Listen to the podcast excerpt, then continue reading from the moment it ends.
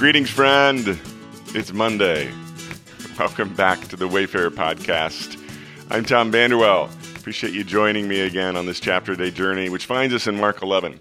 And it was verses 12 through 14 that resonated with me this morning. It says, The next day, as they were leaving Bethany, Jesus was hungry. And seeing in the distance a fig tree in leaf, he went to find out if it had any fruit. When he reached it, he found nothing but leaves, because it was not the season for figs. Then he said to the tree, May no one ever eat fruit from you again. And his disciples heard him say it. Today's podcast is entitled Byproducts. As a young follower of Jesus, I remember being taught that it was my responsibility to win souls for the Lord if I was going to be a fruitful believer. So, over the years, I was prescribed a handful of surefire methods by which to quickly share with people how they could get saved.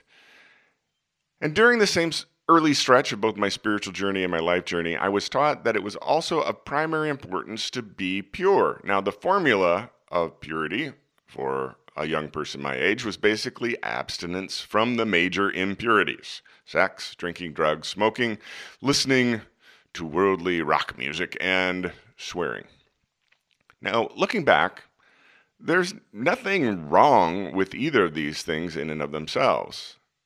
As a follower of Jesus, both being able to effectively share with someone the reason for the hope that is in me and being pure are things that I'm asked to do.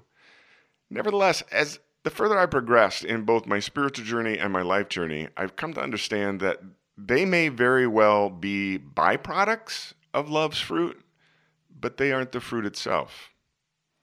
With today's chapter, Mark's biography of Jesus enters the final week of Jesus' earthly life. Mark shares an obscure episode in this Jesus going to a fig tree uh, hoping to find a snack, finding none. He curses it, and the next day they pass by and find it withered. And I've always been intrigued and a little confused by this story. Jesus was always one for using living word pictures as his teaching tools. And I have to believe that later that same week, when he knew he was going to share with his followers, I am the vine, you're the branches. Every branch that doesn't bear fruit will be cut off and used for compost. And of course, he knew that this mental picture of the withered fig tree would be very fresh in their heads, having happened just a day or two before.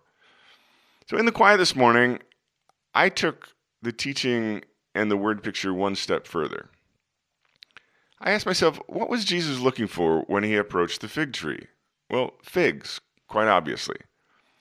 Now, what is the gardener looking for when he approaches the branches on the vine? Well, the great story tells us in Galatians 5 that the fruit of the Spirit, the fruit that God is looking for, is love, which is known by its identifying characteristics of joy, peace, patience, kindness, goodness, faithfulness, gentleness, and self control. Sharing this love with others may lead me to opportunities for telling someone how they can enter into a relationship with Jesus themselves.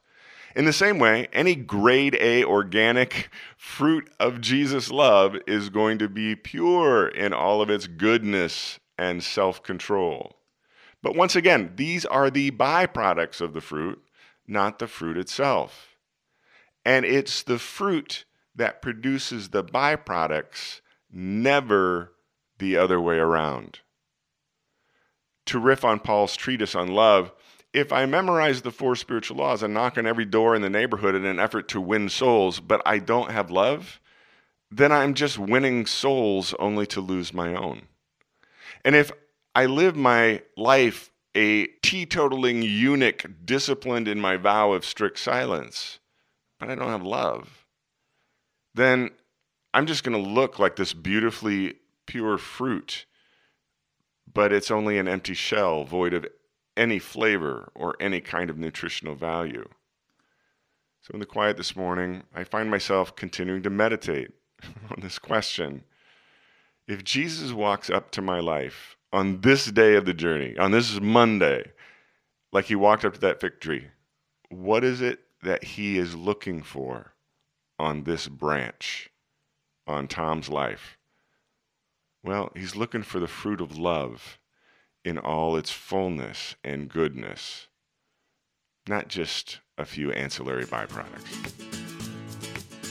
I hope you find good things in your day today, my friend. We'll see you back here tomorrow.